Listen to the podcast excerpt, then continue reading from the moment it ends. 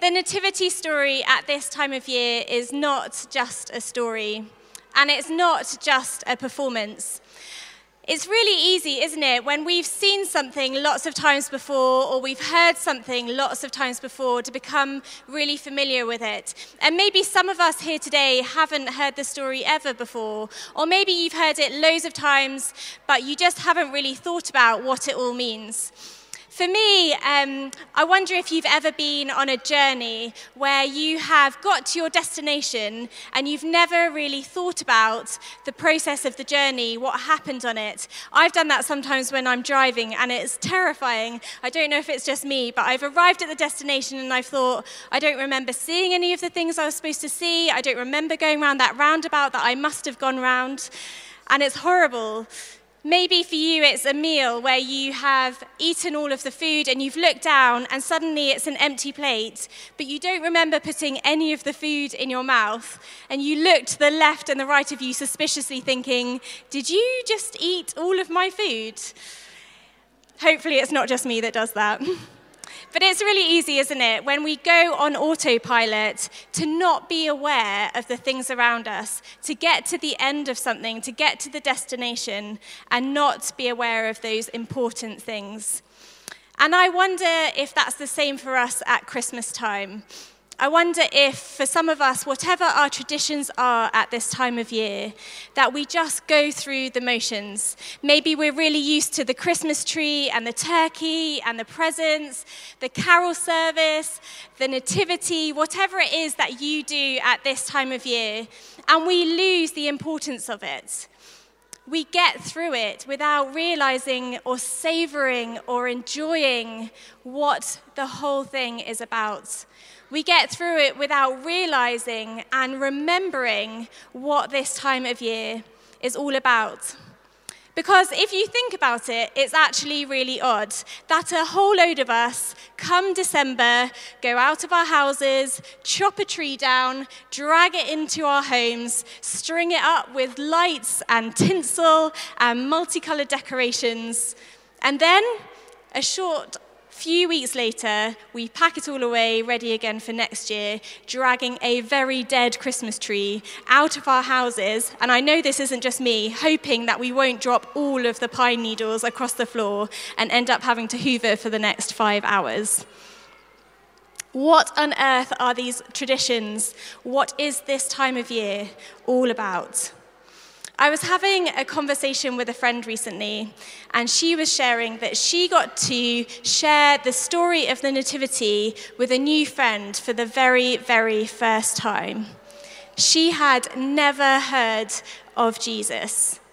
She had never, ever heard of the Nativity before, never heard of angels declaring to Mary and Joseph that they were to have a baby who was going to be the Savior of the world, had never heard of the shepherds and the wise men going to worship a baby.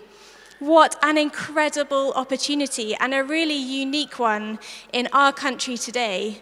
Because the reality is that a lot of us have heard of Jesus before, maybe not in a church, maybe just through the songs that we sing in our school assemblies, like Away in a Manger or Little Donkey. Or maybe you've heard of Jesus through the Christmas films that we watch, or maybe even through our Christmas cards that we get sent through at this time of year. In our culture today, we can get over familiar with the Christmas story and forget what it's all for.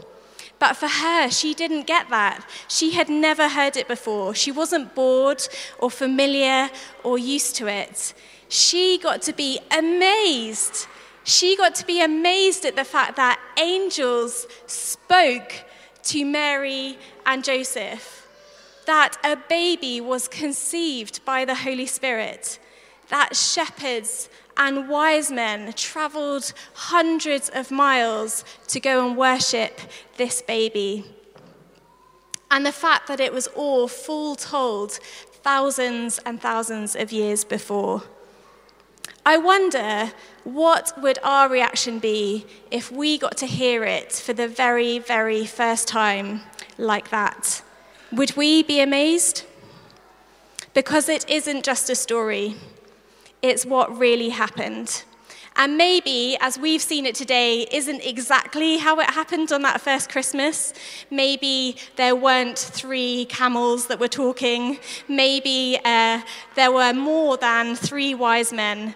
Maybe uh, it isn't how we get to picture it on our Christmas cards. I got this one through the post today. Um, it's of an octopus with a Santa hat on, if you can see that. This isn't what Christmas is all about, is it? And even when we do get Christmas cards that have the nativity set on it, it probably wasn't what it looked like on that day. We don't often get to hear about the fact that Mary was probably only 15 years old, that she was unmarried, that she was facing shame and disgrace. Because the truth is that the events of God sending his precious son to earth in the form of a baby to rescue us, to restore us back to a relationship with the loving Father, the creator of the world, really happened. We saw a video earlier on, and we hear about the fact that Jesus arrived into the mess. He arrived to unmarried teenage parents at a time when they were going through a census. So that meant they had to try, travel almost 100 miles on the back of a donkey to Bethlehem while Mary was heavily pregnant.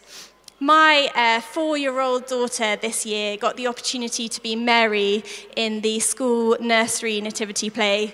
I was very excited. I never got to be Mary when I was at school. I was thrilled for her. But no, she decided she didn't want to be Mary this year. She wanted to be Joseph. Yep, she's going to be Joseph next week. I'm really looking forward to it. Um, and when asked why she didn't want to be Mary, she said, I don't want to ride on the back of a donkey.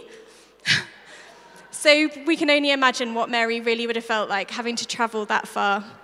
And this was all while facing huge scandal and shame. And on top of that, they were told by angels that they were going to be parents of the Savior of the world. This Christmas, we are thankfully not dealing with a census, although the general election this week might have felt pretty close to that. And hopefully, we're not traveling 100 miles, although some of us may well be going to see friends and family, but hopefully in a car or a plane or a train and not on the back of a donkey. But the reality is that for all of us, we are facing some kind of mess. We don't uh, assume that we have this picture perfect Christmas that we often have represented at this time of year. And for each of us, that mess will be really different.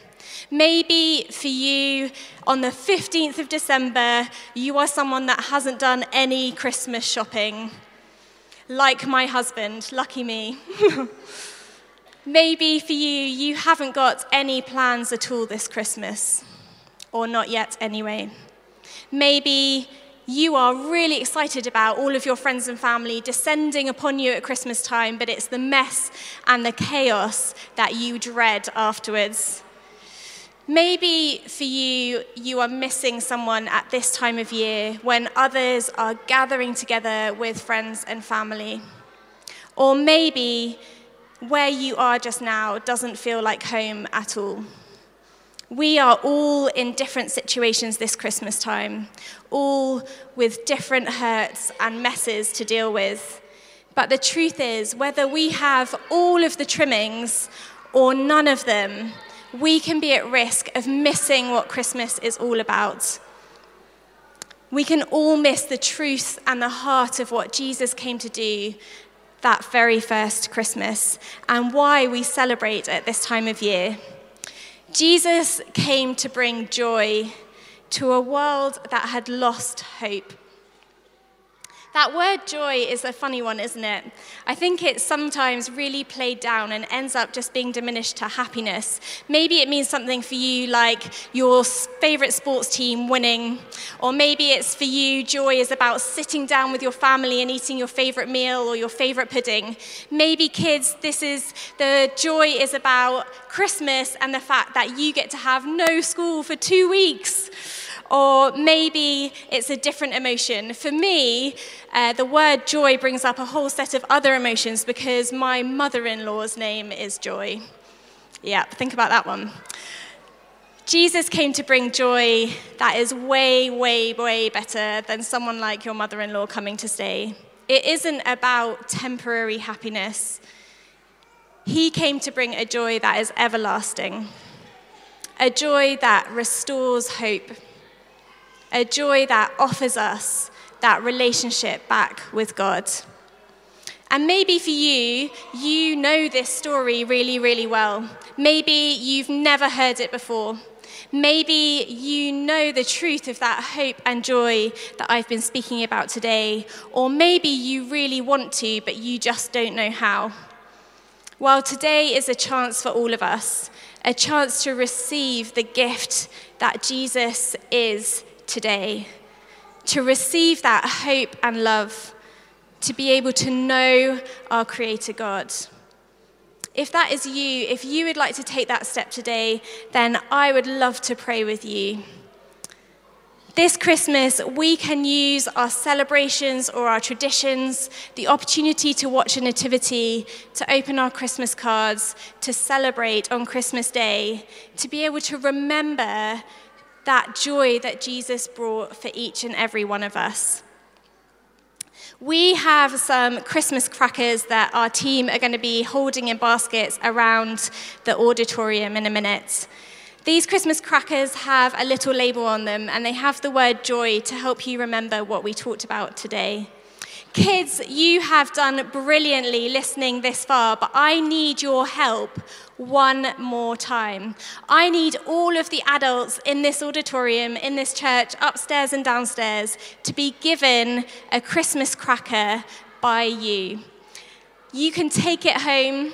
Everyone is to have one, and you can open it on Christmas Day so that you remember just how much, how powerful and perfect that example of joy Jesus is, that hope and a future that he offers us, no matter where we find ourselves on Christmas Day.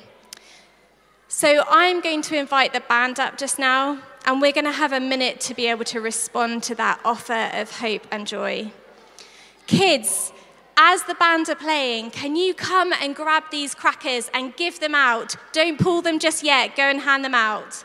Grown ups, this is for you as these children give you these crackers, take a minute to personally respond to the fact that this is a simple gift that represents so much more. So, we're going to pray just now. And if you are someone who wants to receive the gift of Jesus for the first time, no matter how old you are, no matter how many times you've heard it, if you feel comfortable then you can just put your hands out to receive that. We do this just as a simple expression of knowing that we are receiving from God. So as these crackers are being handed out, let me pray. Jesus, thank you for the chaos and the mess the noise and the joy of Christmas time. Thank you that no matter where we find ourselves this Christmas, we know the truth of what you came to do. Jesus, we pray that you would meet with every single one of us here in this building, that we would walk out knowing that you did this for us, that you came to rescue us and restore a relationship back with us. God, I pray that this church would be a people that know who you are and that they would know the truth of joy this Christmas. Amen.